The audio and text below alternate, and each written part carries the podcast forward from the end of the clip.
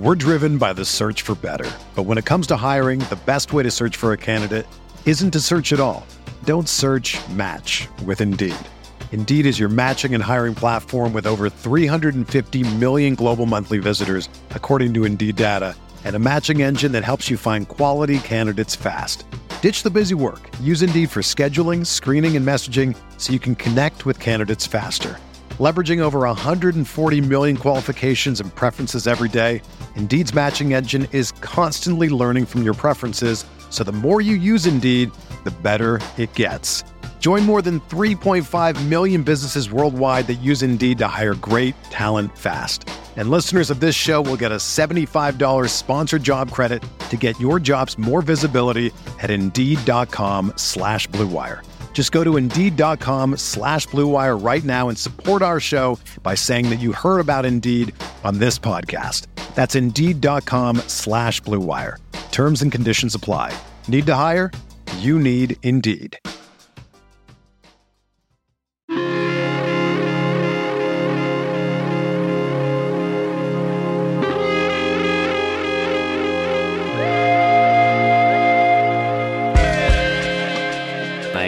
From Nebraska back east, and uh, it's not exactly fun and exciting part of the country. So we'll be going through Nebraska, I think through Nebraska, through Iowa, Illinois, Indiana, Ohio. So not exactly, you know. Hey, come on. you got the RV, the the RV Hall of Fame. Oh in yes, Indiana. In Indiana. Oh, okay. All right. Well, Elkhart. Indiana, What's interesting RV is, Hall uh, of Fame. Elkhart. Oh, you know what? You know what else is in Elkhart, Indiana? Is the um, the Bach, the uh, the the Bach Stradivarius factory, which is a really famous uh, trumpet maker. My my trumpets are Bach trumpets. They're also in Elkhart, Indiana. So that's hilarious. Big Ten yeah, but Elkhart's baby. not known for trumpets; they're known for RVs. So They're known for trumpets. What's that, Colin? It's a Big Ten country. Big Ten country. Yeah. Um, you know, really, really weirdly, um, not 80, 90 across the northern part of uh, Indiana, Indiana, but um, when I used to have to go to Illinois all the time for work across southern Indiana, um, from like Dayton, you know, 70 runs through state from like Dayton to uh, like um, Terre Haute. And there's this one spot where there's tons of billboards, and it's for this giant RV dealer just called Tom Raper. And literally, there was like eight billboards in a row, like go see Tom Raper for a great deal on your RV. And it's like Tom Raper, Tom Raper, Tom Raper. those. Like, and I just can't like, holy shit, man! Like, change If you got a last name like Raper, you gotta, you probably just gotta own it. You gotta Just own it and just go fucking overboard. Yeah, I mean, I yeah, I would, I would change it, but Other places in, in Indiana own it, like um, in and even further so just across the river from Louisville, there's this giant billboard for butt drugs. It just says butt drugs. Oh my god. um, and it's a it's a small town pharmacy. For everyone listening, just watch. It's like the campiest, low budget shot with a Super Eight camcorder type uh, YouTube video, but it's great because they just they just lean right into the whole thing. Just come visit Butt Drugs for all your all your the medicine you need at Butt Drugs. Oh, that's amazing. That is so good. Wow. Uh, What are you drinking, Ethan? Fathead's Headhunter that Matt gave me, hell yeah, and it's really West good. Coast. You don't. Yeah. I mean, I know you don't like West Coast, but This is fucking good though. I don't love West Coast, but this one's like really well balanced. The West Coasts that I don't like are the ones that are just like all about the bitterness. Yeah, that's it. I Um, mean, that one's still pretty bitter, but you got a nice, pretty. a, nice fruit, fruit backbone to it too. Yeah, I don't know. It doesn't. It's it's bitter, but it doesn't. uh it's don't it seems- right? Yeah, that's aggressive what they say. and unrefined. Right, aggressively, aggressively hopped is what it says. Um, but yeah, I don't know. It doesn't seem overly bitter to me. I don't know if it's like um, piney, maybe that's like part of it too. But it's, but it's, uh, yeah, it's like it's balanced. It's good. Kyle, what do you got? My dad left this for me at the beach house. It is from Westbrook Brewing Company. It's a pina colada shake Ah. IPA. Westbrook's down in Wow. South Carolina. They're they're they're damn tasty. Yeah, yeah, it's it's different. I, I wouldn't say I, I love it. 'cause I'm not huge on pina coladas, but I'll drink it. If if you want like a traditional, not fruit sour, just like a like what a sour should be, Westbrook makes a gose or a goza, however you want to pronounce it. Which for those of you, it's a it's a sour German wheat beer that's got sea salt added, um, and maybe it's not wheat. It's a sour German beer with sea salt. Maybe wheat, maybe not. Um, but Westbrook just Westbrook makes one of the finest iterations of it out there. It's really good. It's just tart and crisp and light, and it's a really good summer beer. Oh man, like it was one of those I used to buy a six pack whenever I saw it in the store. Um, uh, just a really, really, and then they put like variations, like they they sold a lime one, and then they sold a lemon a lemon meringue one, and it was just uh, it was it was really well done. I got um Chicago area Dovetail Brewing Vienna Lager. I kept it light tonight. Um, nice, nice, nice amber hues, nice crisp on the palate. So why why do you two? I never really got into this, but both you two drink out of glasses all the time. What's what's the difference? Like, why don't you just drink it straight out of the can or the bottle? I mean, do you want like the the really frou frou answer? Well, I want to know both of your reasons. I- I want to they're really- different reasons. I have my reasons, but I want to hear the really frou frou answer. I mean, Yeah. the the the knock on uh, cans is that you get an aluminum flavor with it. So um, the way it um, that's that's one of the knocks. That's why, like, if you guys remember when Sam Adams came out with cans for the first time, they had the really goofy lip that was supposed to help it like cascade off the can into your mouth, and you wouldn't get the Yeah. aluminum flavor. Yeah, yeah. The other part is uh, for a lot of craft beers, the aroma is a really, really big part of the flavor.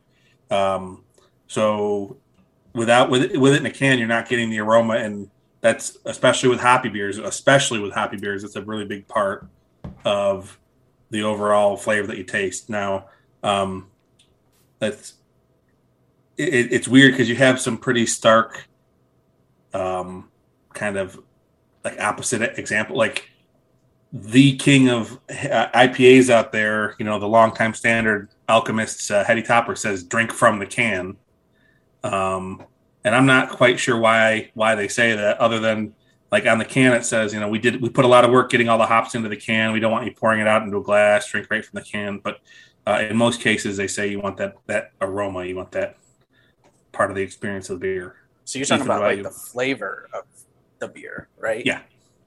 So, it, but not nothing to do with like you don't lose any carbonation when you pour it out or anything. No, no. If you pour I it s- correctly, I still have a nice head. Yeah. Okay. Yeah, for me it's the aroma. That's that's the main reason. Yep. And that's yeah, that's really it.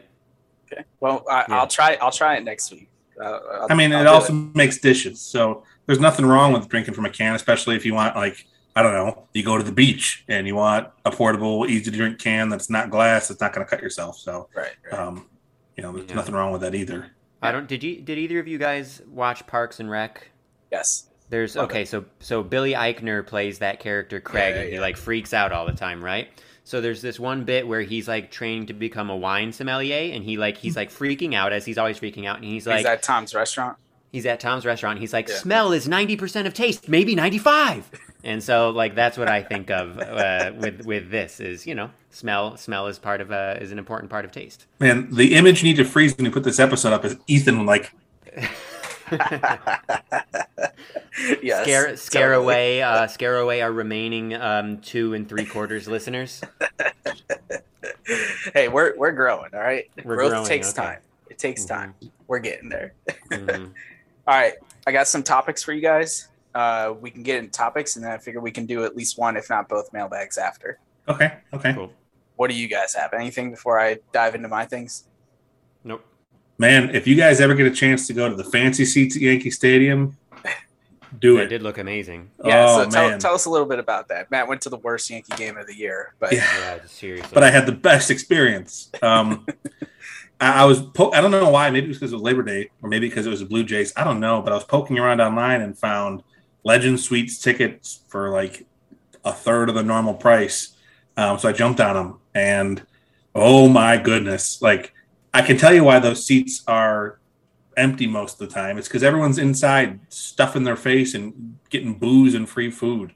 Um, the place was incredible. I had the tenderest, thickest cut filet mignon before the game. It did look great. with roasted vegetables and potatoes. My brother had really good looking sushi. They had just a mountain, like a foot and a half tall mountain of lobster tail. Just like, oh, come get your lobster tail. I had Oreo pancakes. They had uh, like a fancy Mediterranean olive bar. They had um, a huge pasta station. They had wild caught halibut from from that day's you know market. They had all of this nut stuff, and that's just upstairs. And you like we had we were seated like within it felt like a cruise ship actually within like two seconds of being seated like a gentleman walked over and was like your waters and just like set water down on the table.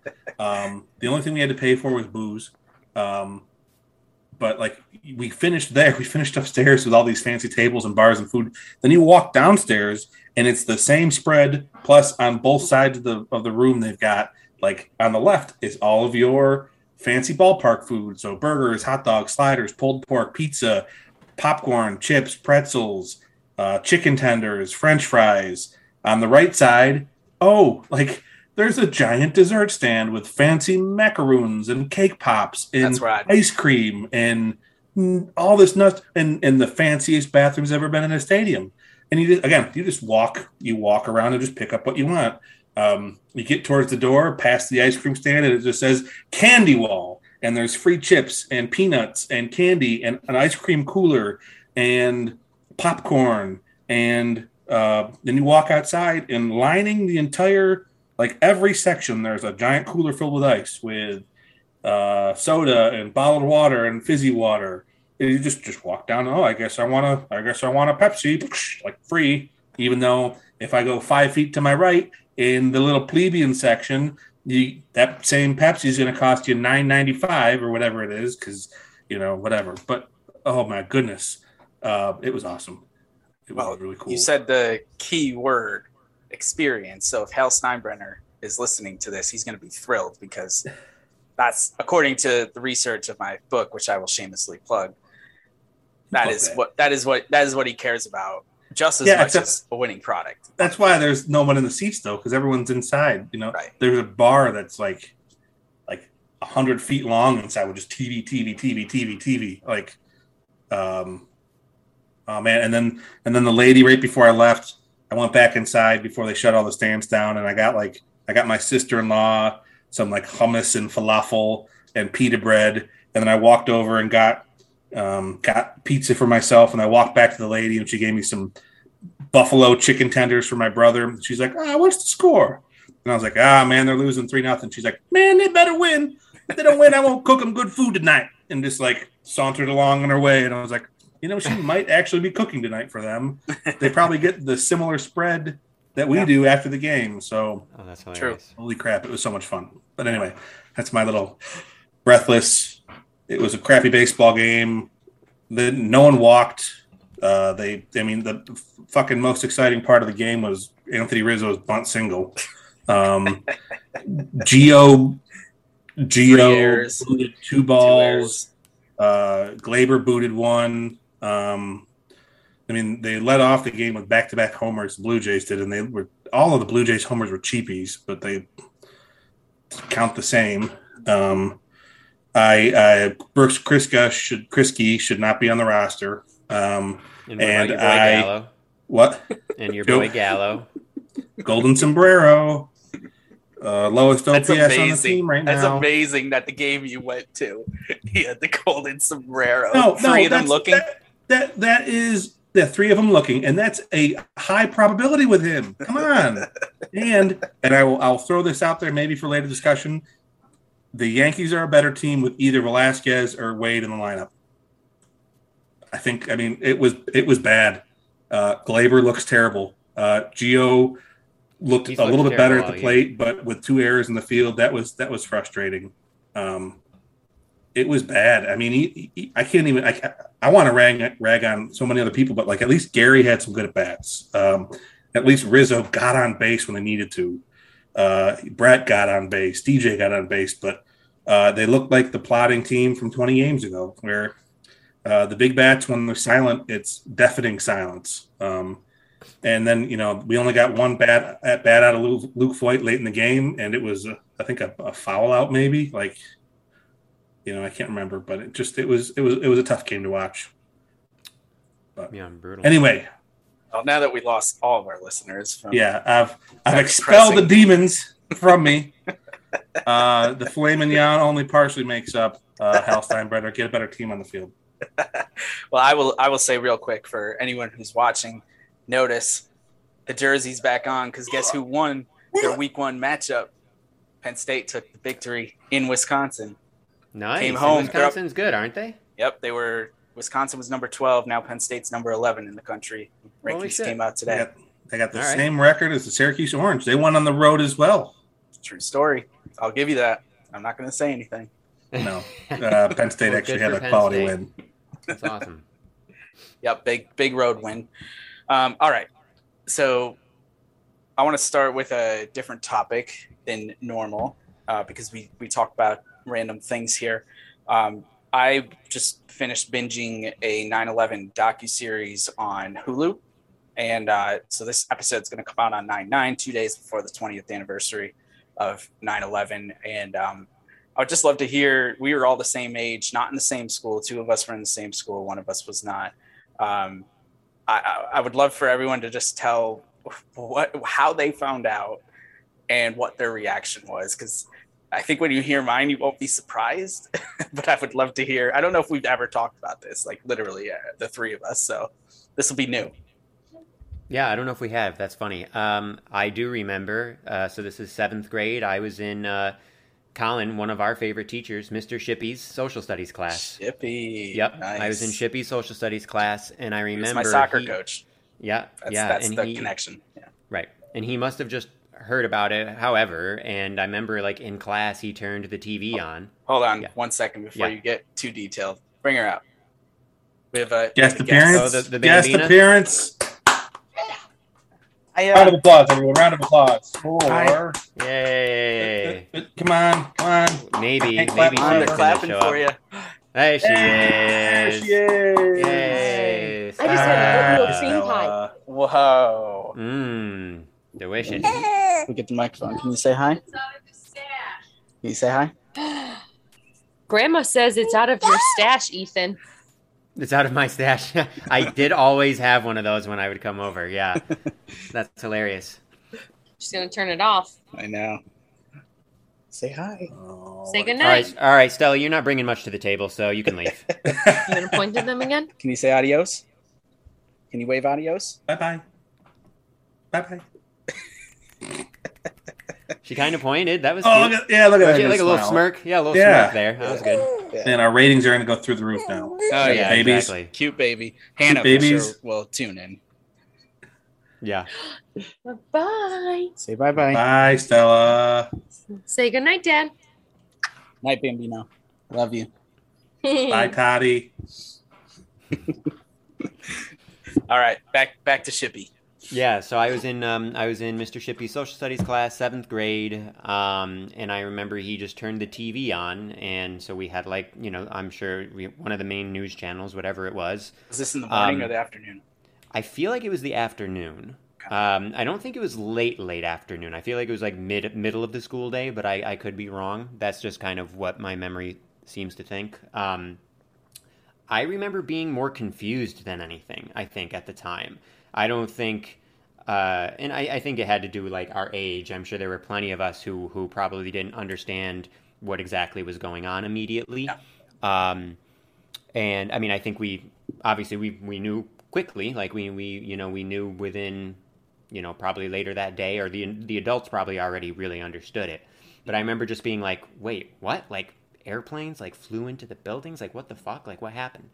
Um, so yeah, it was it was surreal, and it's equally surreal that it's already been 20 years. That it doesn't that seems that seems insane, but. Yeah. Um, but yeah, that was that was what it was for me.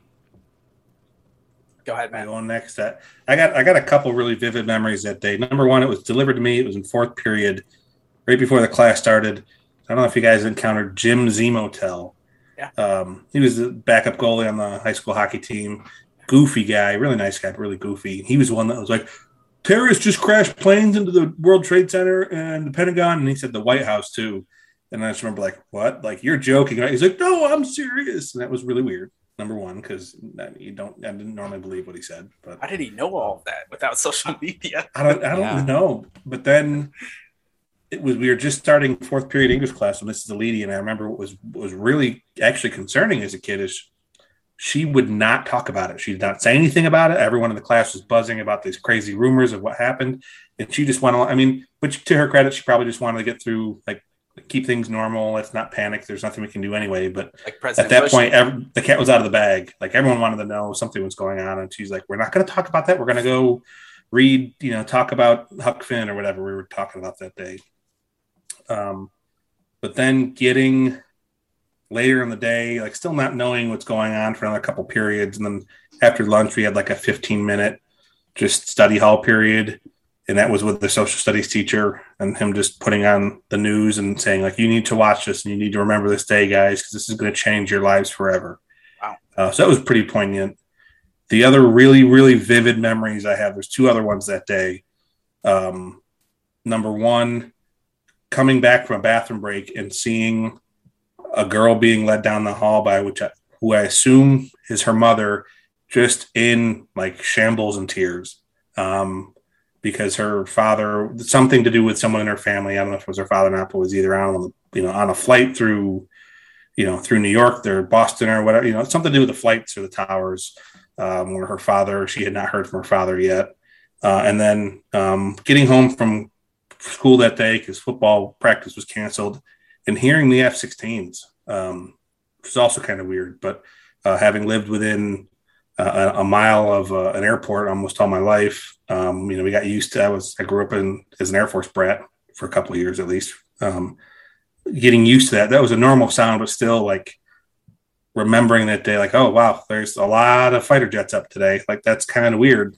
Um, but yeah, so the the Air National Guard wing in Syracuse was the first one scrambled down to provide air cover when they took all planes out of the sky in New York City. So yeah. Well, either I wasn't listening or all of my teachers did not know either, or they decided not to tell us, but I had no idea uh, that anything was going on the entire day. Holy shit. Okay. And Ethan, I don't know if you remember this, but at one point the principal came on the loudspeaker and said something like, You're all going to be okay, blah, blah, blah. So something Oh, was I like don't a, remember that. Okay. it's Okay. like a real quick one minute thing. Had no idea what he was talking about. I was playing soccer. Soccer practice got canceled. I thought it was the weirdest thing. It was just like it was in New York that day. Clear, sunny skies, you know, pretty warm and, and everything. And we had just started middle school, you know, the week before. the week before, yep. Um, I had never gone home on the bus yet because we had the bus. And so I had my cello with me and I had to figure out how to find the bus to get home once I found out that practice was canceled. Still, no idea what's going on. I get home, I turn on the TV, and I beep my mom. My mom had a beeper still. Because that was the thing we always did when, when we got home. And um, she called me and she's like, Do you know what's happening? And as she's saying that to me, I turned the TV on, like I said. And immediately I turned on ESPN News because like ESPN News was like kind of new then. It was 24 7 sports. And I was, as I am, a big sports junkie. And so that's what I turned on. And I see that they're showing these planes hitting the buildings. I don't, I don't even think I knew what the World Trade Center buildings were prior to that. Um, I remember her trying to explain it to me on the phone. Didn't really sink in. I think I, I, I know I went for a haircut with my brother Danny uh, later that day because like we didn't have any time usually because we were both playing soccer and, and everything. We went for a haircut in Bayberry Plaza, like right down the street in my parents' neighborhood. Um, and they had it on all the TVs there, but the you know they were giving out haircuts still um, and everything. And I don't even know how old I was before I truly realized what had happened. I, I just know I was I was more confused and concerned with trying to find the bus because I had never taken the bus to get home. Literally never in my entire life. Because Ethan knows we lived so close to the elementary school. hmm Um, found my way home, found out everything, but I don't even remember what it, how old I was until I actually knew, you know, what what was going on. But de- definitely still weird when you you sit back and think about it. Yeah, and Kyle, I think you're right. Like talking about this with with both of you guys, I don't think we've ever talked about this, and we have all been like really close friends for a really long time. It's kind of it's kind of funny that this has never come up. I'm I'm a little surprised. Not I mean, not a big deal or whatever, but I think you're right about that. My mom's Yeah. cheersing in the in the back. She's she's now listening to me talk. She can't hear anything because of the headphones. Well, send her, send her my love after the episode. For our listeners, me me and Colin's mom, we have a we have a very special relationship. So she uh she she yells at me when I'm being. What'd she say? You can She said, she said something like Perfect that. timing. Perfect timing. Because I was just gonna say, like, when I am getting really, really, if I'm playing, Colin and Matt know that um, I get very competitive, um, and one of the things that I get most competitive in is is beer pong, and um, I will I, I use inappropriate language all the time. Obviously, anybody who has listened to this knows that. But when I'm doing when I'm doing beer pong and I have some drinks in me, it's like it's like on steroids. And uh, and Colin's mom is always like really good natured about it though. She's like she's very funny. She'll just like she'll hear me like saying some really nasty stuff and she'll just be like Ethan, and then but she, then you can like tell she's laughing or whatever, and so it's fine. But uh, anyways, she's the best. We're driven by the search for better. But when it comes to hiring, the best way to search for a candidate isn't to search at all. Don't search match with Indeed. Indeed is your matching and hiring platform with over 350 million global monthly visitors, according to Indeed data, and a matching engine that helps you find quality candidates fast. Ditch the busy work. Use Indeed for scheduling, screening, and messaging so you can connect with candidates faster. Leveraging over 140 million qualifications and preferences every day, Indeed's matching engine is constantly learning from your preferences, so the more you use Indeed, the better it gets. Join more than 3.5 million businesses worldwide that use Indeed to hire great talent fast. And listeners of this show will get a $75 sponsored job credit to get your jobs more visibility at Indeed.com slash Blue Wire. Just go to Indeed.com slash Blue Wire right now and support our show by saying that you heard about Indeed on this podcast. That's Indeed.com slash Blue Wire. Terms and conditions apply. Need to hire? You need Indeed.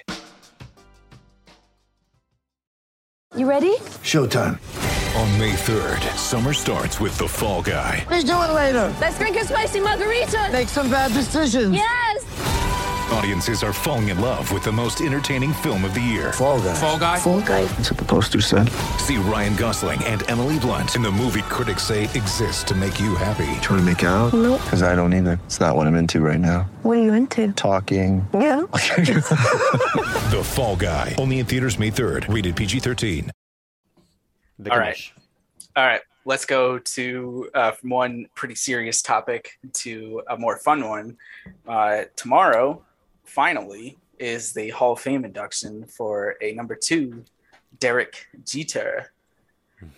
hmm Any of you guys going last minute? I wish. uh, I'm I'm driving to Connecticut. Cooperstown, I guess, wouldn't be super far away, but uh, It's along the way. yeah. Check it out.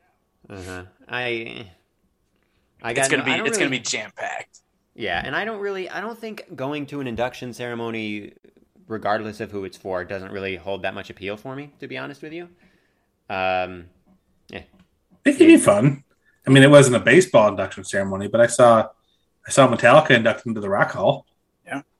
But was That's there like a pretty cool. performance? Was there like a concert component? to Yeah. See, yeah. that would be cool. The, uh, Yeah, but I, that's why am I gonna why am I gonna go sit at, at the Hall of Fame and listen to a bunch of old athletes like give like basic platitude speeches? Like I don't I don't need to listen to Well, that. sometimes they say good things. Who was who was the one? Uh, was it was it uh, Hank Aaron or someone that said something about the the black managers in, in baseball during?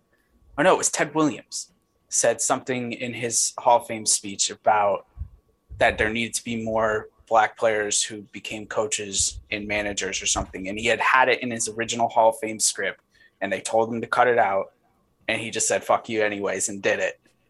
Um, well, that's cool. I don't I don't think I knew that. That's very cool. yeah, I'm pretty sure it was Teddy Ballgame. Um, I mean, I'm I'm sure you're right, Ethan. For the most part, it is you know probably worthless to hear what they have to say, but Yeah. I don't know. I hope you know Jeter. Uh, he's got a lot of history attached to him. You know, Yeah. pretty pretty uh, crazy good good experience in New York. Like, Yeah, I mean, he had a Um, magical career, no doubt. And I'm not trying to be like a, a cynical dick or whatever. It just it just doesn't hold that much appeal to me, just as a general rule. But like, I don't, I'm not, you know, I'm not judging people who would really enjoy it. You know. yeah, Can I have that as a soundbite for my phone? Like, I'm not trying to be a cynical dick or whatever. just just to like hit a button so I can like play that for you occasionally. Matt, I don't know if you've gotten to these episodes yet because I know you started listening to the Scrubs podcast, but you know how they like put together all those ringtones of like what Oh yeah, oh Donald yeah. Faison and, and Zach Braff say. Like, that's exactly what we could do. I'm I'm I'm almost caught up there. They they finally got the little soundboard where you can hit like the Oh yeah, the, uh, the, little, the little snippets. We need to do that for this podcast. It'd be great.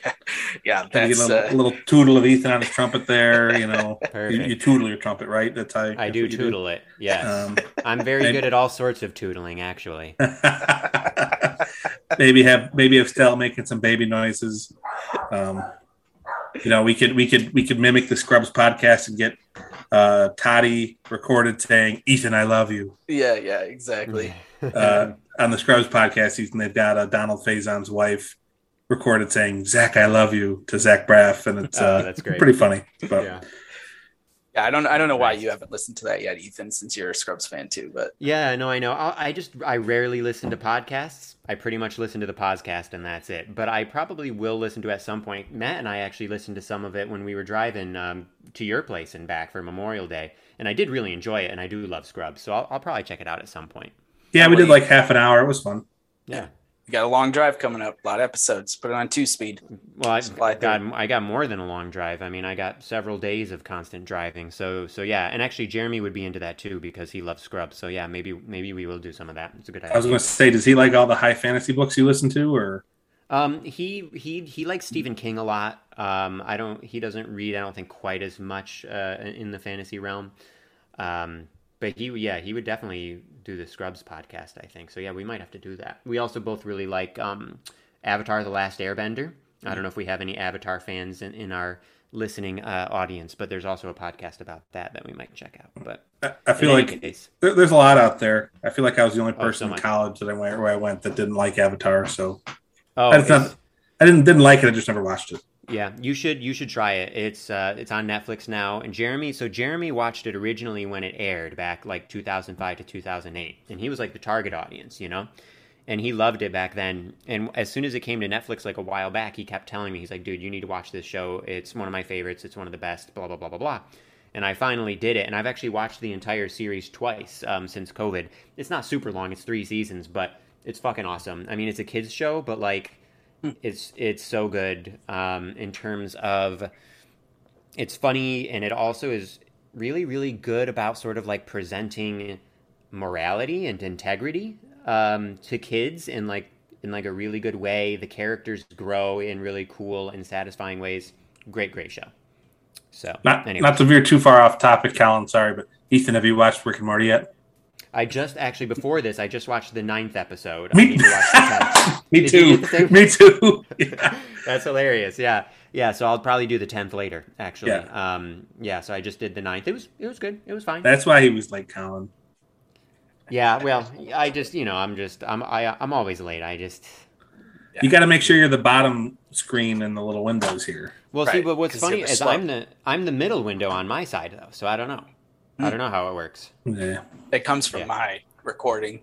I'm always in the top right uh, if I'm looking at the computer. Matt's always in the top left because he always shows up second, or sometimes first even. But I, I as the host, move to the right and he's always Ah, to yeah. the left. Oh, that's interesting. Yeah, yeah. Uh, all right, uh, Rick and Morty. By the way, I that is a show I do need to catch up on. Um, Yes, so, you do. yeah. It's an amazing show. Yeah, for sure. Uh, give me uh, outside of your feelings about the Hall of Fame inductions. Uh, give me your top Derek Jeter moment in terms of memory. Ooh. I mean, for me, it's easy. Um, it's not it's not important to his career, but it was it was you know it's easily the the biggest Jeter memory I have. So the three of us, uh, for those who are listening, the three of us were at Derek Jeter's final home game at Yankee Stadium in 2014, and um, for those who don't know, the Yankees were not that good that year. They were pretty mediocre. They did not make the playoffs, but Um, this game, I think, was it the Orioles? I want to say Yep. the Orioles. So Yep. they were losing, but it was close. Or actually, they were winning. Then the Orioles like tied it up. Yeah, Steve. Pearce, Steve Pearce home run.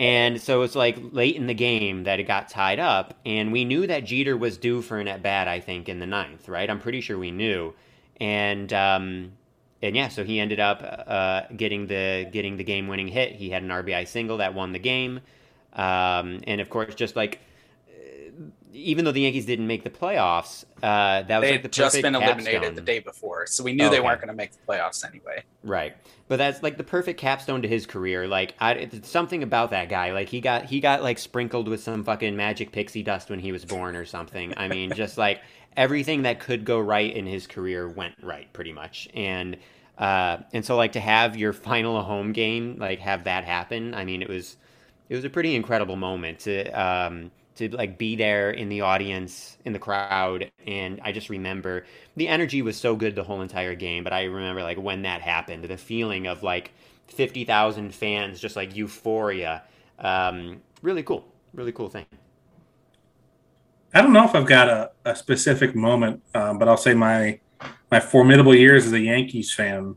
Um, I don't know if he was my, my grandpa's favorite player, but he was my grandpa really really liked Derek Jeter, and so yeah, I, I still remember like we would go we would spend a week with my grandparents every summer, um, and we would like sit out by the fire and listen to the game on the radio. And just like I, I just really, really remember those times. Remember my grandpa really liking that new young Derek Jeter kid. Um, because back back in the day, who's you know still a, a you Twenty-one know, year old rookie. yeah, brand new to the team, but that face of the franchise type guy. Uh, I will say it was pretty magical. The um, to to list another last game that we went to the Mo's last game to see uh, Jeter and Pettitte and someone else with them, or was it just Jeter and Pettitte and Jorge maybe? Andy. And yeah, Jeter, Pettitte, and who else? Oh, Pettitte. Um, Was it Jorge? for no, for Rivera. Yeah. Jorge retired. Um, Yeah. Anyway, seeing them, you know, Yeah. they, Jeter I think it was, was one of the guys that yeah. went out in the, the field and took took Mariano out of the game. Yeah. For his last game at Yankee Stadium, and to see Mariano like Great first of all, he got this huge huge face on him when when they started walking out of the dugout, and then to see him cry uh, and embrace the guys and cry. Um, that was probably the most special moment I've seen. Um, that was that was incredible. Yeah, I think um, Ethan probably stole mine because how do you beat something in person, you know, Yeah. like that? So I- I'll just say there were a number. I mean, I loved when Jeter would do the pump fist at shortstop when they would win a game. I loved how he would, after hitting a single, round first base and clap his hands and then you know walk back. He had these you know, little things that were really great. But I think um, you know maybe we were a victim of uh, being spoiled. You know, as we talk about all the time as Yankee fans, uh, I have so much more of an appreciation for him now, and I did toward you know the later years too, especially after he got hurt and you know definitely wasn't the same player, and we knew the end was near. Um, his presence, though, alone, I think it's the biggest thing that I, re- I remember him. He was so dependable, so he was there all the time, played every you know as as much as he could. He was on the field, um, and he was the that that leadership that he had. You know, I know I don't think everyone agrees totally with the way that he handled everything. You know, but who who does it all right? Like nobody does. And you know, I think for the overwhelming majority of his time, he was a great leader and he was a fantastic representation of the New York Yankees and of Major League Baseball. Um, and I think he's going to be one of those people if you know we're fortunate to have him for the next you know 20 30 years and um, you know he comes back to old timers day or something he's going to get those standing ovations that joe dimaggio got that mickey mantle you know got and he's going to be revered and you know rightfully so because he was that type of player but it was a totally different era of baseball where like the the mythic figure of Derek Jeter isn't quite as big as it was for Mickey Mantle, but I think the impact that he had on the organization was probably just as big, if not greater, um, than you know some of those players. So that that's what really stands out for me. I mean, I'm hopeful they'll have another player like that sometime in our lifetime. But um, I mean, we got lucky to see Jeter and then probably have a really close second in in Rivera. Um, you know, at the same time, that's pretty incredible. Yep. In today's day and age, you know, when te- you know, uh, Robinson Cano, you know, comes to mind. As uh, again, I don't know if Robinson Cano has the has the Derek Jeter because of everything that we know now, and he's he's suspended this season for PED and everything. But like, he, you know, he didn't even stick around after that first contract was up, and you know, Well, the the- Yankees chose not to. well, they they offered him. No, they offered him a seven years. contract. He Yeah, just took a bigger Yeah, deal. but they cho- they chose not to actually make a serious run at him. And by the way, Matt, before you make fart noises at him, uh, Derek Jeter's career WAR, according to Baseball Reference, is seventy one point three. Robbie Cano's career base, uh, reference uh, Baseball Reference WAR is sixty nine point six. I didn't. I wasn't. That wasn't in reference to war. It was the reference to the fact that he's tested positive for PEDs twice. Oh, yeah. I mean, that's yeah, that's pretty unimpressive. But I'm just saying, dude's a really good player. I feel like I feel like when if I feel like most baseball fans, if you were to be like, who's better, Derek Jeter or Robinson Cano, I feel like everybody would just be like Jeter, Jeter, Jeter, and it's like actually. Cano's Yeah, really fucking good, but- and they've but had this- basically equal careers at this point. How much better would Cano have been if he put the work in and hustled like Jeter did? Uh, Uh, well, okay, Yeah, yeah. So, I, I, just, I knew it was going to get you guys. Does Dustin he, get, he Pedroia, got us Tim both. McCarver, Matt was trying to get I us both, and he got us. That motherfucker. All right, so really Uh, quickly, I can't, I can't let this go. I can't let this go. So, well, first of all, I was going to be charitable to that because I was going to say if Robbie hadn't missed so many games because of the PED suspensions, he'd already be above Jeter in terms of career WAR. So he's he fucked himself in that way. But in terms of the whole hustle and grit thing, I fucking hate that. This this whole argument that like every baseball baseball is a marathon. It's incredibly taxing on these guys' bodies over the over the course of, a, of an entire season. So when you have these people making these arguments that it's some like basic game in May where like the stakes are not that high in May, okay? You've got time. You've got a long season ahead of you. And then like if, if you hit like a really obvious like easy grounder to the second baseman and you don't run as fast as you fucking can, you'll get people who are like, "Oh, that guy's lazy. He was just jogging." It's like it's a long ass fucking season. He hit a really easy grounder to the second baseman.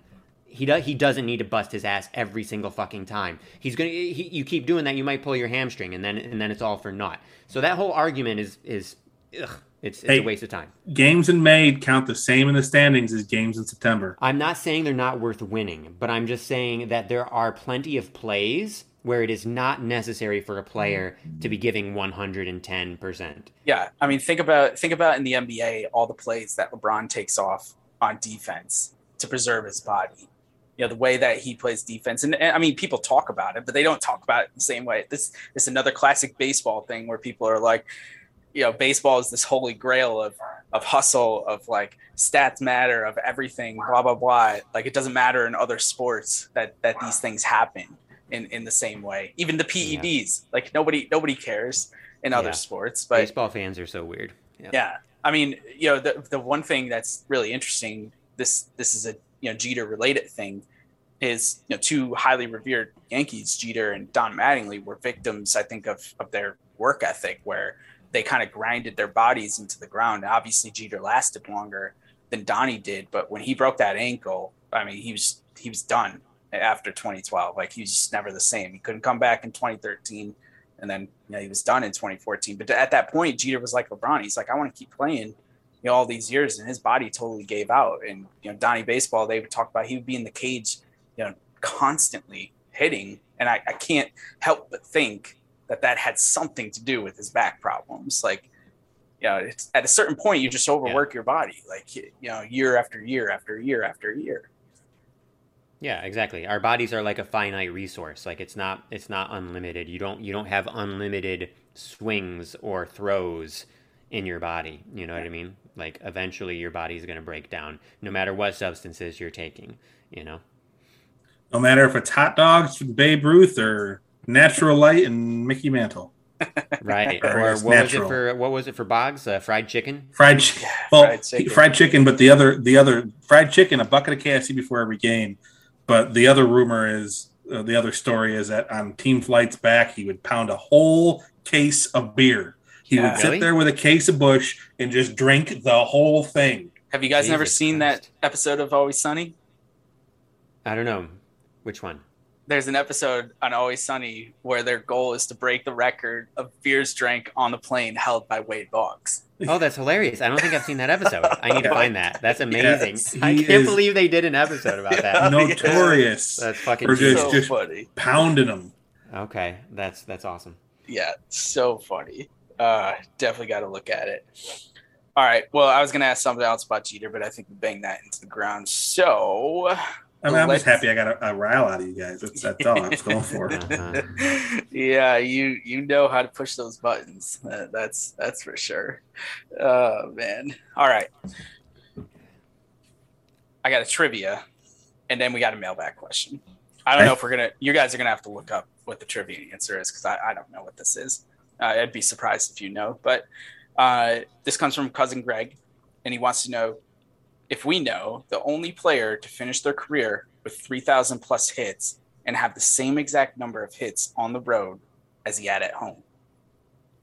Ooh, I feel like I've heard this before. early guess would be Tony Gwynn, but My guess is um, Roberto Clemente. My guess, no, Roberto Clemente had like exactly 3,000. He hits, had exactly three thousand. Yeah, That's, that'd be really hard. To have I fifteen. would I, guess it would say George Brett. Uh, uh, all right, let's go to splits for Tony Gwynn first. Splits, splits, splits, splits. Got to go away from the camera, guys. Sorry, you can see me, but I can't see you. had- Splits, career splits was for Tony Gwynn. Equal hits on the road and uh, and, at at home. home. Okay. Okay, well, Tony Gwynn had an odd number of hits, so I'm already lost. But he had 1,555 hits on the at home and 1,586 on the road. So I am close with him. That was real close. George Brett, here we go. George Brett splits. By the way, here's a plug while I'm searching everyone. BaseballReference.com is a wonderful website for baseball nerds. I'm Uh, sure you home could and just away. Google the answer and find it. Well, that's what I uh, that's what I did. I googled it, and I'm not, but I'm not, I'm not getting it. Uh, Um, 1637 at home for George Brett and 1517 for away for George Brett. Colin, you got another here. Ethan, what's your what's your guess? Well, I had said Roberto Clemente, which Oh. which is not a good guess because he had 3,000 hits in his career, and there's no way he had 1,500 each. I don't think that seems highly unlikely. yeah, that would that would be crazy. I love that when you look up Wade Boggs' stats, he's got batting and pitching stats because he every once in a while. No, Boggs was much better at home. Man, who else? he had who else? Did, did you look years. at Clemente though, just out of curiosity? No, not yet. I will. Yeah, Boggs had the monster all those years in Fenway. Yeah, Mm, yeah, right. He used to just Why the fuck am I not wall. finding this? I wonder. I wonder Can't if um, have it. it's like someone wouldn't think of like a power hitter like uh Bonds, right? Bonds had three thousand hits, right? Maybe not. No, Ethan, you were close, fifteen twenty eight to fourteen seventy two. Hey, Um, all right, Much closer. almost as close as me. that's a good guess. All right, Um, What- Matt, what was your guess, and what was it again? What were his numbers? Tony Gwynn. Gwynn. Yeah, and what were Gwynn's? They were close. Uh, so his were. Got making me go back to the page. Sorry, everyone. Sorry, no, I can do it. Sorry, I why I. Um, fifteen fifty five and fifteen eighty six. okay, So I was off by uh, thirty one. man, that dude was a fucking wizard. Yeah.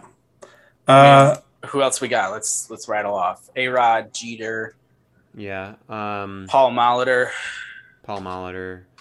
Uh, did Ripken get to three thousand? Yep. he did.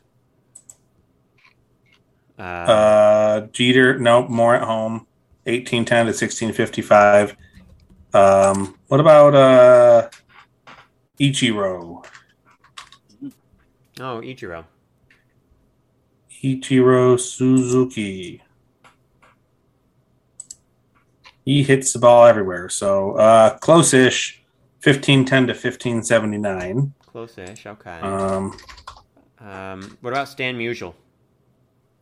Um, you might need to to, to Here, I'll- I'll expedite up. this. Yeah, so you might need to start We're helping. both, we're both looking it up. This is making for really exciting listening for, uh, Yeah, I know. everybody. Dang, dang it, Greg. In Colin, But- maybe yeah, next but- time we got to put we this on can't- Colin. we- we you need to pre-look up though. the answer. Yeah, Greg, Greg, you fucked us right now. We because we cannot we cannot not find this answer now. Yeah. So, Uh, uh, Paul Molitor, 1676 to 1643, so close to. Um, Wait, not where's as, the splits button on the uh, thingy? um, if you look at uh, Pete, you go to Pete Rose overview or well, it, Whoever they're blank blank overview. It'd say minor league stats, manager stats, and then splits. And it's a drop down menu, and you go to career.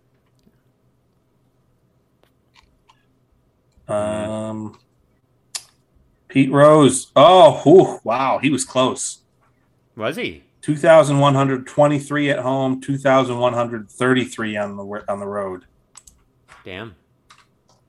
Okay, I'm gonna go Ty Cobb next, Ethan, because that's the book that your uh, dad let me borrow and read. Yeah. Right. Ty Cobb. Colin, if it's something like George Sisler, I'm gonna be really upset.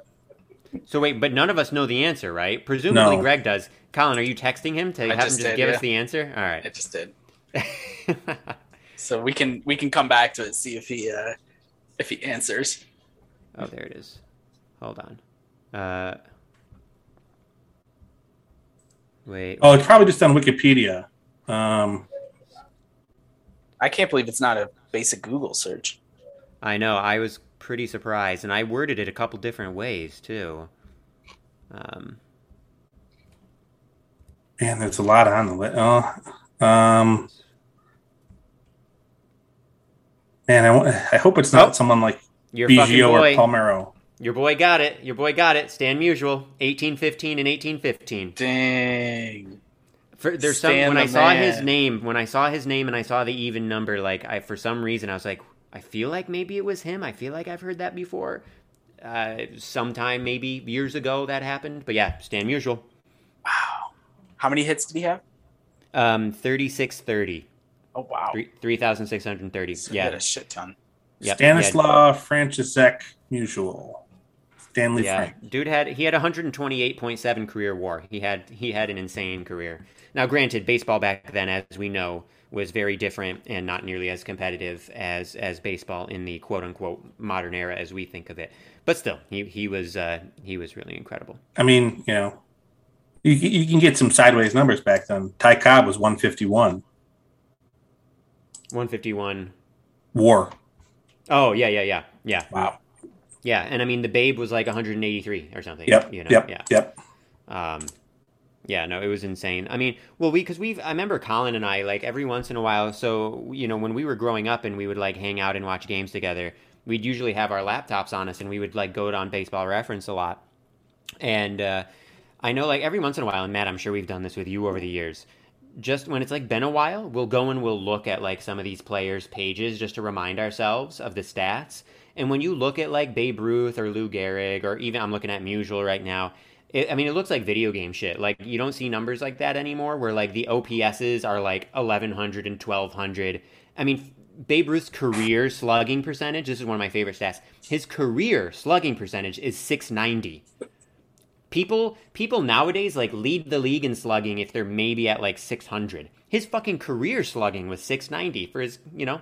So the game was just so different back then. But it's like sometimes when you look at those numbers, it's just it's mind blowing. It's just it's so foreign. Yeah, I, I do still think, and I know we've gone down this rabbit hole before. We'll go down it again, maybe on another podcast. But I really would love to see how, like, would would Babe Ruth shit his pants against a Randy Johnson slider? Like, Oh God, yeah, Like- absolutely, dude. like I mean, not only was it you know ninety five miles an hour and it would start at your ear and end at the other batter's box, but Randy Johnson's a scary looking dude. Yeah. you know, yeah, all Super jacked up tall. on Rush, just in fucking six ten, dude. yeah, you know, six ten, listening to Rush before games and Yeah. getting angry with you. Yeah, no, listen, I love baseball history as much as anybody. You guys know that. But like Babe, Lou, any of those guys, they'd be fucking nothing in the modern game. They would be lost. Pedro just fucking throwing a beanball right at Babe. Yeah, that's I'm your daddy, quote, like, right? yeah. Yeah. Yeah. But seriously, like like and this is no offense to those guys, but like they the game was just so so different. I mean, they've never seen anything like what what pitchers are now. Even even an average pitcher right now would would be totally unbelievable, like a fucking alien to them. You know what I mean? I mean, those guys threw junk ball and uh, junk balls and shit. Like they did spitters and they did all sorts of crazy shit or whatever. But in terms of like you talk about like velocity and spin rates and like the overall movement and shit that people get on like sliders these days, I mean it's you know It's just it's a totally different world. Whole new ball game. Yeah, exactly. All right, ready So what else we got? We got a couple minutes. mailbag? Yeah. All right. Our mailbag question comes from Melissa, and she wanted to know. So she was refer- referencing the episode with Ben, uh, the diff- and the difficulties that the restaurant businesses are having, and uh, somebody made a comment that uh, people seem to be more rude or mean than usual, you know, coming out of this pandemic. And uh, she said, "This is something I've been spent. I've spent a lot of time thinking about, and would love to hear your opinions on why do you think, after the experience, after, ugh, I'm sorry, I can't read. After experiencing the shutdown of everything, that people have emerged more rude, demanding, etc. I know I've experienced it with being on the road, and am intrigued by your thoughts. Um, I don't Okay. know. Yeah, I don't, I I don't know. my- Go ahead. Yeah. I have my answer, and it's and it's dark and cynical. So I'm gonna go first, so that we don't end with my dark and cynical take. Um, it's because humans are weak and shitty, basically. Um, and I truly believe that. Like even in good times, like even in good times, not even not even coming out of a pandemic, I think I think that humans are just like emotionally and intellectually weak, and I think that most people, when they have had a rough go of it, um, rather than trying to just like better themselves and be as kind as possible to other people, they they take it out on other people.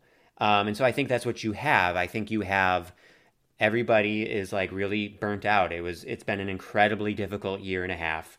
Um, now some people, to to Melissa's credit, and I'm sure she's one of them. Um, I think there are people who maybe more like us who are like who realize how difficult it's been and who are maybe trying to be extra kind and like give bigger tips to the restaurant people and all of that. Um, but I think you have plenty of people who who just aren't thinking like that. They're thinking, hey, the world's open again. You know, get a fucking job, and if you're not doing it the way I want you to do it, then you're a shitty. You're shitty, and you're lazy, and you're you're scum, and whatever. Um, so yeah, I just I I have pretty low standards. Uh, I have a low bar for humanity, and so to me, this is literally just humanity being right exactly, being exactly where I would expect them to be. Man, I wish I So had my, my button from earlier. Like, I don't know about being cynical. No, I'm just kidding. But well, I mean, I am. I wasn't trying to be one earlier, but like, I will. I freely admit that I am. But I, I'm also not saying this just to be inflammatory. Like, I honestly, I honestly believe it. So that's my take. Sorry, Melissa. I read an interesting uh, stat the other day. Um, it was an, an article about the increase in uh, FAA complaints, uh, you know, or instances of rowdy and unruly passengers. Uh, so, interestingly enough, in 2019, actually, it was all like this was already a problem in 2019. Um, so, belligerence and rudeness and uh, failure to comply with rules was already ticking up back then. Um, however, it seems like it's been juiced by the you know in the last year and a half. Um, you know, in, in the case of flights, I know flight attendants are talking about people just getting loaded at the airport, um, being a big part of it. Um, I, I do, I do want to say there's been, uh, in my opinion, kind of a um, amplification of really, really radical rhetoric, whether it's political or otherwise, and a hyper partisanship and hyper politicization politicization of everything. I don't know if it's a word. That's true. Actually, yeah, that's a great Um, point. That's definitely a part of this. Yeah. and I think especially in the in the let's say last five years, um, a lot of these behaviors of rudeness or again like hyper aggressiveness have been, and this is what's scary to me is normalized. I think, um, you know, uh, uh, despite despite everyone's wishing that it's not, I think it's it's almost you know like the, the shamelessness the you know it's okay to be an asshole. People don't care anymore. Um you know it's become more i don't want to say it's not it's not more acceptable but it's become more normalized.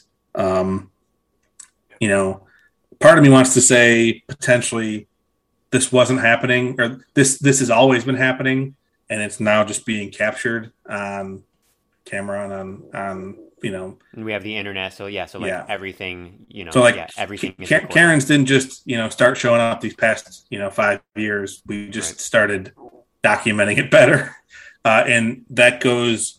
Um, and I hate to, to keep going this way. That that goes even even more so to say for racism. Um, that didn't just happen start happening recently. It's just being documented now. exactly. Um, yeah.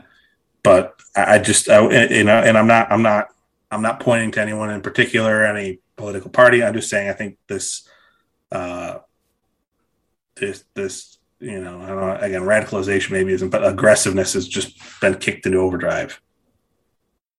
So that's frustrating. And then again, you had what you said. You had all the frustrations and the stress and um, the upheaval and the uncertainty and the fact that a lot of people are still scared about stuff like the pandemic, and that just uh, Yeah. makes it worse. I would, and I would add just one thing to that too, um, to Matt's point. So he's talking about how all of this stuff has always been there, but it's kind of been like exacerbated. And I think that's exactly right. I think another component of it, at least here in America, is that America is sort of alone, at least among sort of the quote unquote like rich developed countries of the world. America is sort of alone Boris. in the fact that, hey, Boris, in the fact that America um, emphasizes and values individual individual liberty and freedom above all else. It, it values the individual over community.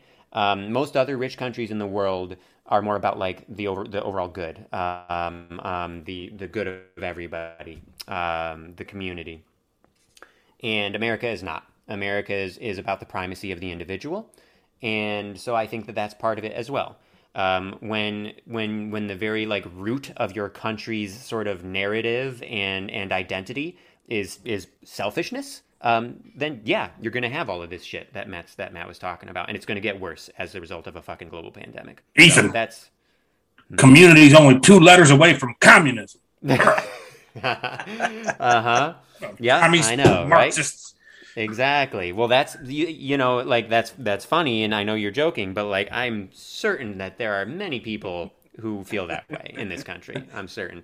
Anyways, Really, what it is is uh, I watched like a 30 second clip of Alex Jones today screaming about ivermectin, and holy crap! Like, man, man, we can, oh, just uh, uh, uh, uh. I I don't think I'm ever gonna. I don't think I'll put myself through that. I don't think I'm gonna waste 30 seconds of my life. I'd rather I'd rather like scratch my butthole for 30 seconds. I don't know. There's just there are way way more valuable uses of my time. You know, life is finite and it's so fleeting and it's fragile and it's short. I'm not gonna spend even a second looking at that fucking guy. Sorry, Colin. Go ahead. I I literally have nothing to add. whatever whatever I'm gonna say is not gonna stand up to what you and, and Matt just said. Oh, so Oh, come on, put a big bow on it all. Come on. You yeah, because you you guys you always say things so like professionally. Yeah, may- maybe I don't know. Remember, you're the pro. You're the author. You're the professional podcaster. You are the you are the professional motivational speaker. well, thank you for the compliments, but yeah, I, I mean, I get as frustrated as you guys do, but I, you know, sadly, I, I think we're the minority. Like, there's there's more people like, you know, Ethan was saying, it's it's more about individualism than it is about community. We're more about what's in it for me than helping lift up other people. Um, this is nothing new, as you both have pointed out, um, and I think with the past year, you know, people feel like they've lost a year, and, and so they're like, "Give me more, make up for it." Catch up. Gotta catch up on my asshole quotient. You know. yeah, right, exactly. Yeah, Yeah. that's a good point, Kyle. Yeah. Well, t- t- and sorry, I, I talk a lot, so tell me to shut up every once in a while. But um, to tie it back to the, the original mailbag question, like you can be critical without being a jerk. Like, Yeah. and it's a trait that both of you share, being former restaurant industry workers. And I love going to restaurants with both of you. Like Colin would be like, like under his breath, like they should have come over and checked on us by now.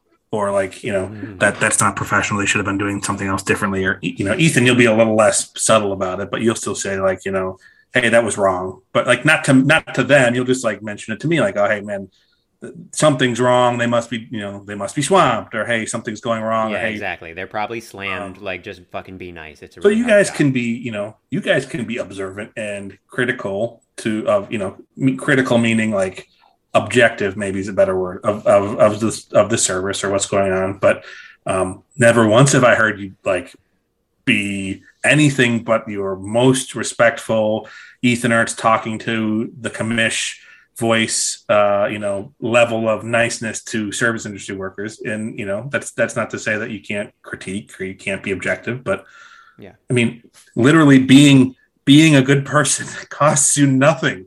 It costs you nothing. It costs you effort though, and that's what I mean about people being intellectually and emotionally weak. When you're in a and when you're like in a bad mood and you've had a hard time of it, trying to be a good person and trying to be really kind, it does. It it requires it requires intellectual and emotional effort, and I think that many people aren't capable of uh, aren't capable of it. That's what I meant about the weakness. But that's that's my opinion on it. But Yeah, I'd, I'd agree with that. And but Matt, you're you're right. And Yeah, you know, absolutely. ev- Yeah, everything everything that you just said, though, I mean, I feel like at least I try to conduct myself like that in every industry, industries that I haven't worked in, and you know, just can I get I, I get angry, I get annoyed, I get upset with things. I'm I'm a human being, but at the end of the day, I'm you know, I I rarely lose sleep over things.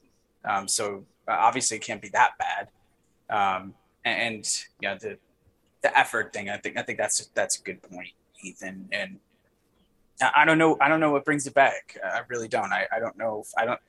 Maybe we've crossed over that line too far, and you know there's going to be more people out there like Trump who, um, you know, just loud, obnoxious, and get away with it because people won't do anything and to it, be, stand and up it for becomes it. normalized, like what Matt was saying. You know, yeah, it Let's- becomes let's- normalized. Let's let's elect leaders that have a massive immigration campaign focused on nice people like Canadians and Dutch and I don't know are the are the are the Swedes like known to be nice? I don't know. They just seem like a nice, you know, they recycle a lot. Maybe that makes them nice. I don't know. Um, but Yeah, and I and I don't Stereotypes I, there. don't, Sorry, I didn't mean to uh, to make it all political by dragging Trump into it. But if anyone knows me, they know I didn't like Trump even before he was Republican or president of the United States. I just always thought he was an asshole and very weird and just a loudmouth blowhard. I mean, Yeah. that's what he's been his entire life. Yeah, like that's yeah. yeah. So, um, yeah. Well, uh, with that, get your mailbag questions in. Send us some nice ratings and reviews, Apple Podcasts preferably, but it will take any platform, even if you just want to text it to us. Uh, we'll, we'll take it. We're running out of things that we can shout people out for, so we need more interaction. We got compliments about our fan interaction. We need more of it. If you want us to keep talking about you, send them along. I don't know. Is that a good plea? shout, shout out, yeah, shout out to uh, to the Landrys in upstate New York for Woo! watching us on the big screen and Newly uh, married. And yeah, and putting you know putting our ugly mugs on a giant TV. Yeah, Uh, seriously, Matt's not Mr. kidding. Landry, I They, they hope- watch I us on a, on a real big screen TV. He's not even I joking. can't believe. Like, Yeah, it- it's shocking. startling just seeing my face blown up that much on They TV. are they're fucking masochists for doing Um, that. Say that. Mr. Landry, uh, I hope you haven't eaten all those jelly Krimpets. You, you, if you from this area, you know what I'm talking about. Uh, and I hope you're healing up nice and well, Ms. Mrs. Landry. I hope uh, your first day of school goes well. Aw, so nice. She hasn't Yeah. started school yet. It, it's After the- Labor Day. Wouldn't After Labor Day. this week? Yeah, it It's either today this or it's today or Thursday. So depending on when they listen to the pod, Yeah, It I'm could- so into Southern living. They they started school long ago. My school's already started too. Yeah, but I remember up north everybody's starting now. Yeah, I already forgot. Yeah, my bad.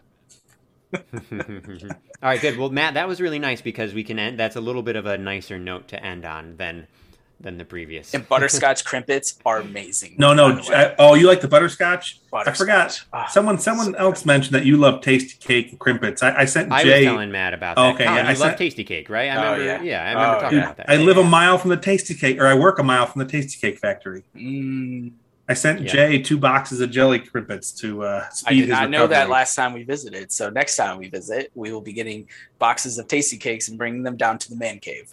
I can always I can always mail them to you. Don't worry, they're coming. we have some in the area. I've been able to find them, but I they have Krimpets, but they don't have the the one I'm really looking for is a chocolate Tastykake with chocolate cream filling in the middle. I've only been able able to find them in Scranton. That's the only place I've ever had them. I'm on the I'm on the case. there we On the hunt. Anyone else, if you have Tastykakes, send them to me. You need my address? DM me. That's what we're gonna end on. Say goodbye to the podcast. Bye. Adios.